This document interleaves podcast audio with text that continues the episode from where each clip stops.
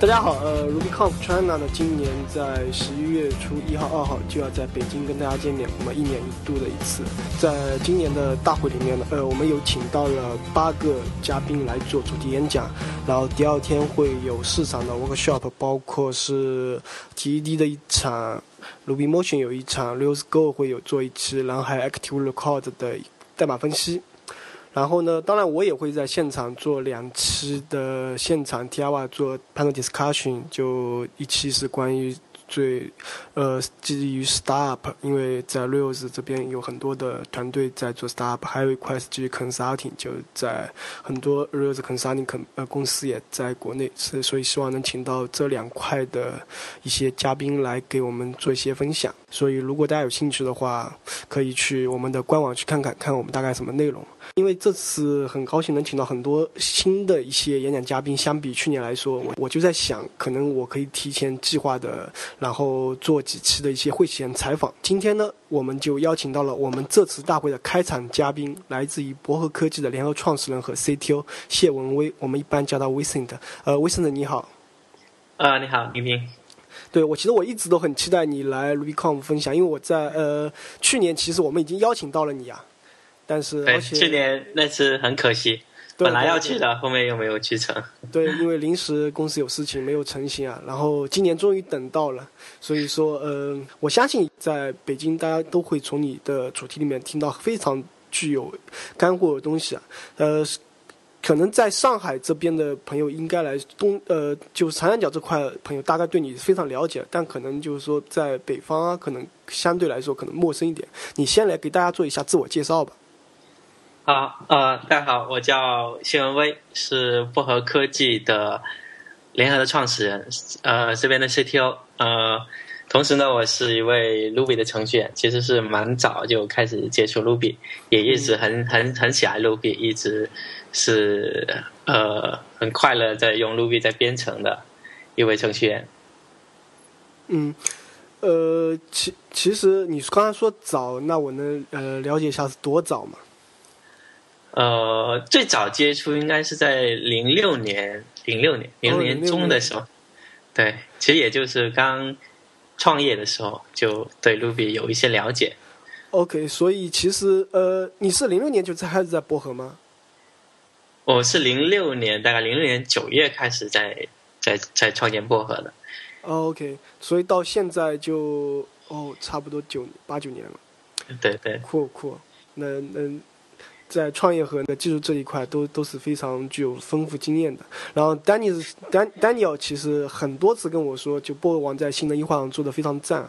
然后这次你带来主题其实也很有意思，叫做卢比的快和慢。我怎么来理解这快？怎么来理解这慢呢？你能给大家大概介绍一下，就这个主题你会讲什么内容吗？嗯，是这样的。其实有有一本书，我想大家对它比较熟悉，就是思考。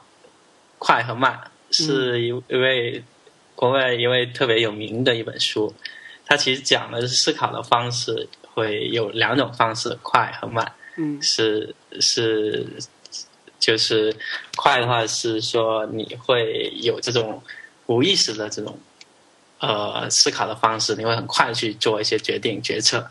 慢是这你会做一些很仔细的分析，然后但决策会比较慢。那这本书呢，其实我也没有特别仔细的去看，我只是大概大概看过，所以我这个题目呢，其实是参考这参考这个题目的。然后相对来说，其实 Ruby 这这两个问题，就是快与慢的问题，也是也是经常会有人在在在争论争议的。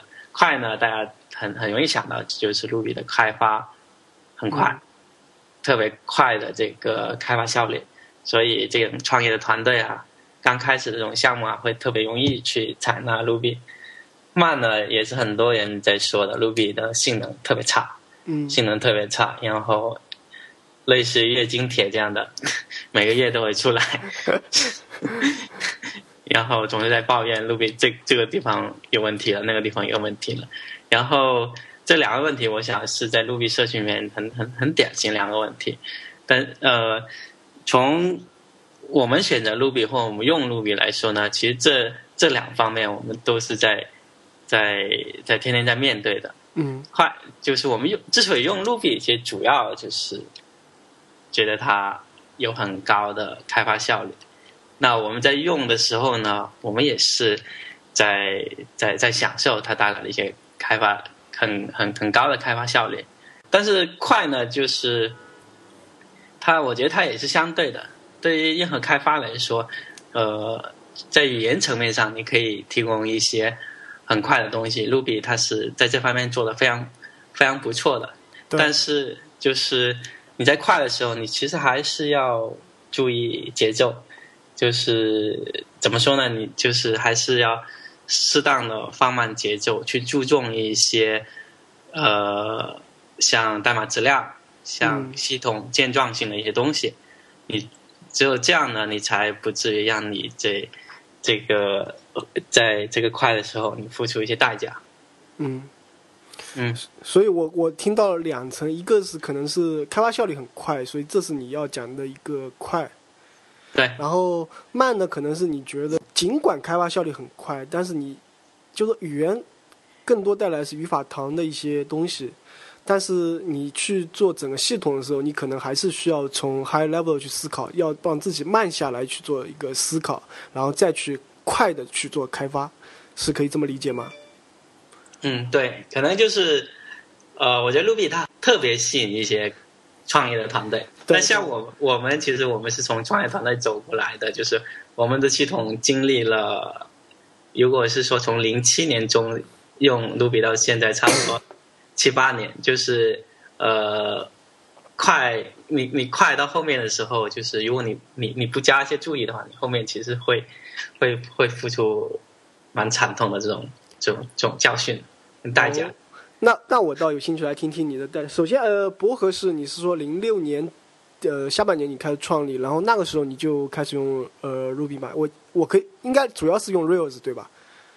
呃，零六一开始的时候，其实我们创业的时候还还还没有用 Ruby，因为我我我原来是一位其实是一位 Java 的程序员，OK，所以所以最最初创业的时候，我还是选用了我最熟悉的 Java，最熟悉的 Java，然后一直当当当然当当初也接触了 Ruby，但是嗯。可能当初还只是把它看作一个像玩具一样的，会会会会平常玩一玩，然后那主开呃创业的时候用的还是 Java，但是用 Java 一直开发，大概持续个持续了大半年，一到零七年初、零七年中的时候，觉觉得用 Java 去开发网站实在太痛苦了，太痛苦了。然后这个时候再回头来看 Java 呃 Ruby Rails，感觉它其实不是玩具，其实不是玩具，就是你在 Java 里面遇到了很多问题，在 Rails Ruby 里面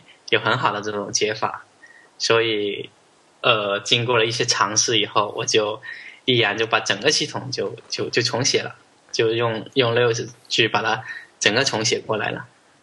哦，零七年中，零七年中应该是在一点二这个版本。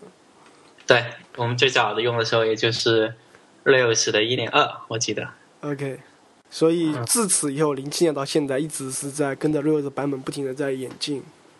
对的，对，所以整个核心的系统都是呃，就是基于 Ruby 的，嗯呃，Rails 应该说基于 Rails 的。然后呃，刚才提到的就是就是说它快，你可能会会你如果你不加不加注意一些代码质量，可能带来的问题就是，比方说呃，我们曾经犯一个很大的问题，就是我们觉得就是你你在一个应用里面，你不断的去去去扩展，你你会会会比较方便，所以我们那个整个原来薄荷网的代码机是慢慢变得越来越庞大，嗯。到到最后它庞大到差不多有接近五百个 model，哇，五五百个，也就接就是五百个实体的表，这样就是变成一个很很庞大、很对，很庞然的一个怪物的，就是你会特别难去去维护。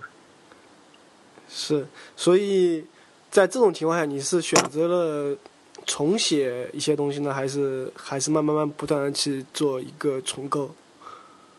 呃，其实到这种演变其实它经历了好几好好几年，应该是说从零七、零八、零九，可能一直到一零年，它慢慢从一个很小的 Rails 应用，变成了大概呃我接近五百个 model 的这样的 Rails 的应用，然后里面特别特别可能特别复杂，你几乎不能去修改。那这个时候呢，呃，我们本来是想把它推倒重来，再再弄一次的，但是这个时候正好会赶上这个。这个移动互联网的这种这种变化，嗯，那从公司的角度来说，就是这个时候已经决定，就是网站就不是接下来重点的发展的目标了，呃，这个时候会转到移动互联网，转到移动互联网，这个时候它其实网站它就基本上停停留在一个就是我就维护基本上维持的一个状态，那重点发展的是移动 App，移动 App 呃，当然就是 App 后端肯定是用 Native 来实现的。然后后端呢，其实也还是基于 Ruby Rails 的这个 API 的 server。这个这个时候呢，其实相当于是是从头再来了，从头再来。这个时候我们就就不再像之前，不再犯之前的一个错误，从一个很小的应用让它无限的膨胀。我们是一开始的时候就有一些这些分子系统的考虑，或者是用一些行话说是 SOA 化的一些考虑，就是分成了大概好好。到现在为止，可能接近有十个左右的这样的一个子的系统。OK，所以这个经历就是说我我我我可以解读为就是说，首先你在零七年一开始用的时候，因为 Ruby 的快，Rails 的快，然后导致代码可能在迅速的变得臃肿，然后这个时候，因为你需要一旦臃肿以后，你要去做，包括你去做测试。包括你去做代码代码审查，包括你去做一些呃架构设计和一些重构，你都会变得让你变得很慢。所以说，从一个快到一个慢这样一个过程，反而是就是说是在同一个地方发生，同一个语言上面发生。所以这个就是你在本质主题你要去分析的某一块内容，对吧？对的，就是就是说你你享受 Ruby 它它语言它框架。带来的快的同时，其实你还是要注重架构上的一些东西，你不能让让你的应用无限的膨胀，这个是大的方面。然后一些基基础的方面呢，可能就是包括像单元测试、像代码 review 这样的这种这些方面，会让你的整个代码机会更健壮。然后从大的方面是，你一些子系统的划分会让你会整体上会更健壮。当然，可能还包括一些其他的一些面向对象的一些。呃，处理的方法，然后一些设计模式的采用，这些可能是你在做很小的 Ruby 应用的时候，Rails 应用的时候，你不怎么会注意的。嗯，OK，呃，这块内容就到这里为止。然后预知详情的话，肯定要来现场听我们讲。然后我们讲下一个内容，就是说，因为我之前一直没聊到，就可能是点过一点，就慢有一个被很诟病的，就是说脚本语言很慢。对，所以这个。会不会是你内容的一部分？这个应该也会占呃一半，可能一半以上。OK，一半以上。那大概会讲什么内容呢？呃，慢，我觉得大家都能够了解到，就是 Ruby 本身的这个解析器的性能是比较低的。嗯，是比较低的，这个是其中一方面。除了解析器性能比较低，其实 Ruby 的慢可能还还体现在它整个。并发的机制其实是有一些，目前是有蛮多限制的。比方说，它的它有一个 G G L，就是有个对现现成的一个锁。其实本质上来说，它是就是对西西路比来说，它是不能够，其实不不是真正的这个多线程的。嗯，不是真正的多线程的。然后这两个大的方面，它就决定了，就是就是在 Ruby 有有些时候。你的这个性能的表现是会比较糟糕的。对，那呃，我们知道它很慢，但我们能不能让它变快呢？嗯，我觉得显然是是可以被它变快的。首先呢，其实我觉得对于性能上的考量，它它是一个很很很很综合的问题，就是本身就是甲板语言的性能是，就是说。它呃，因为它语言特性的一些原因，它是就是要比静态语言要稍微慢一些的，嗯，稍微慢一些的。这个是是在这个动态语言，它其实它是把很多就是静态语言在编译时，在编译期间做的工作，其实移到了这个执行的环节才做的，包括一些类型的检查，包括一些异常的处理，它其实是如果是静态语言的话，可能是在编译的时候就做了这个事情。但动态语言它是要到运行的时候它才能做，然后这这些方面可能你是是语言的本质的决定了，你很难有些彻底的改变。但是从 Ruby 本身 VM 的性能来说，它其实也是在不断的这个进步的，不断的进步的。嗯。然后从另外从一点来看，其实从语言的范其实来看，其实现在有一些动态语言的性能也是相当高的。像 J J S 的那个六 V 八的这个 VM，嗯，它是相当高，相当高。它其实是怎么说呢？我觉得是有一些巨头用重金投入把它可以把它堆出来了。所以从这点来看，你可以认为其实 Ruby 可能就是缺缺乏一个一个干爹或者一个后妈。其实。其实还是有也有可能可以变得非常快的。对啊，感觉呃，妈子跑到 Hello 库以后，好像也没有对这个开发带来多大的帮助。我以以前还寄希望于 Apple 会去成为这个感觉的，但是现在 Apple 好像又出了一个 Switch，估计是不太可能了。对对，从那个 Mac Ruby 从 Apple 就没有真正的发展过，所以也蛮坑的这点。嗯。所以这点来说，我们会对他寄予希望，然后越来越快。但是很难寄予非常大的希望，让能能够让他有非常大的这种跨越。对。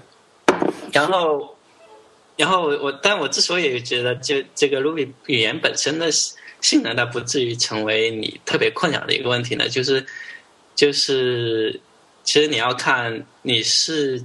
在哪一些类型的项目来用 Ruby？如果你是一个纯这种计算，然后纯运用 CPU 的话，或者些你你是特别底层的，比如说你写驱动、写中文件的话，Ruby 显然是不适合的。但是在我们现在大家谈论的很多的像 Web 的应用的领域，API 服务就 API Server 的领域。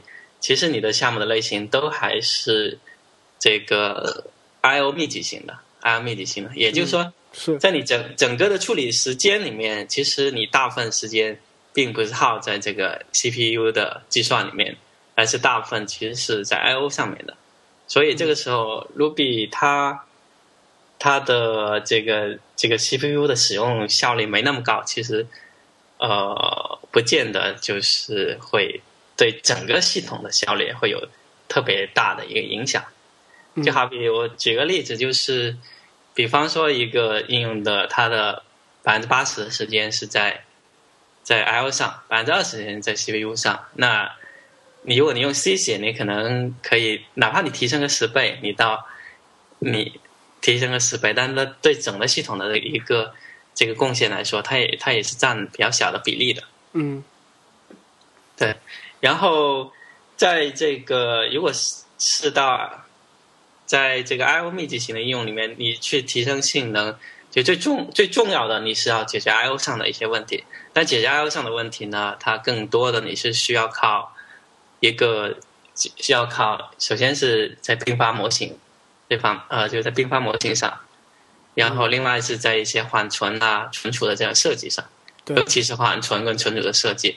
在这些方面呢，其实 Ruby 上的这就 Ruby Rails 上的解决方案是很成熟的。是。然后在这些上面会会会做一些介绍，包括可能会展示一下我们一些一些例子。对，我觉得是真的是非常，你你你薄荷的例子绝对是非常精彩和那个。然后或者呃，你要不你来分享现在薄荷大概的性能，比如说每天要处理的量大概什么什么级别呢？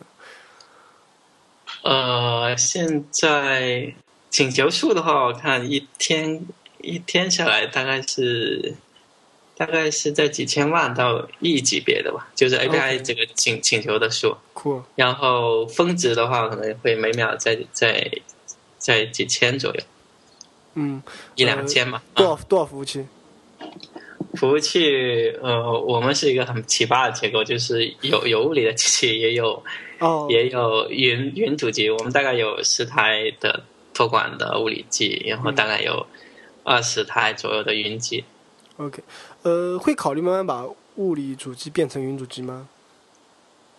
会考虑，如果等这批物理主机全部淘汰了之后，我们就 全部都 OK，所以说只是说物理机纯粹是历史原因，而不是说在设计上的一个原因，可以这么理解对对。对，因为当我我们在创业的时候，其实根本还没有成熟的理理云机。解。零七年我也买过机器，然后自己去找托管商，哇，超麻烦。对的，OK，那大概我估计这些内容基本上你够你讲四十五分钟左右了，嗯，应该够了。应应该来说是差。还有什么其他内容吗？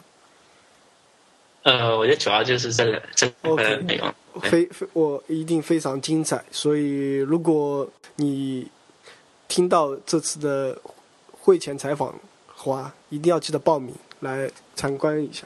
然后还有一个，威森的其实其实是学，我不不太确定，像金融是属于文科呃还是？我们还是属于理科。其实我学的是统计金融，统哦计金融，，OK，但是统计这一块为主。对的，对的。哦，那我有点有点理解了。但是为什么上了？居然就是说在，因为统计这一块可能很多可能是在银行，对吧？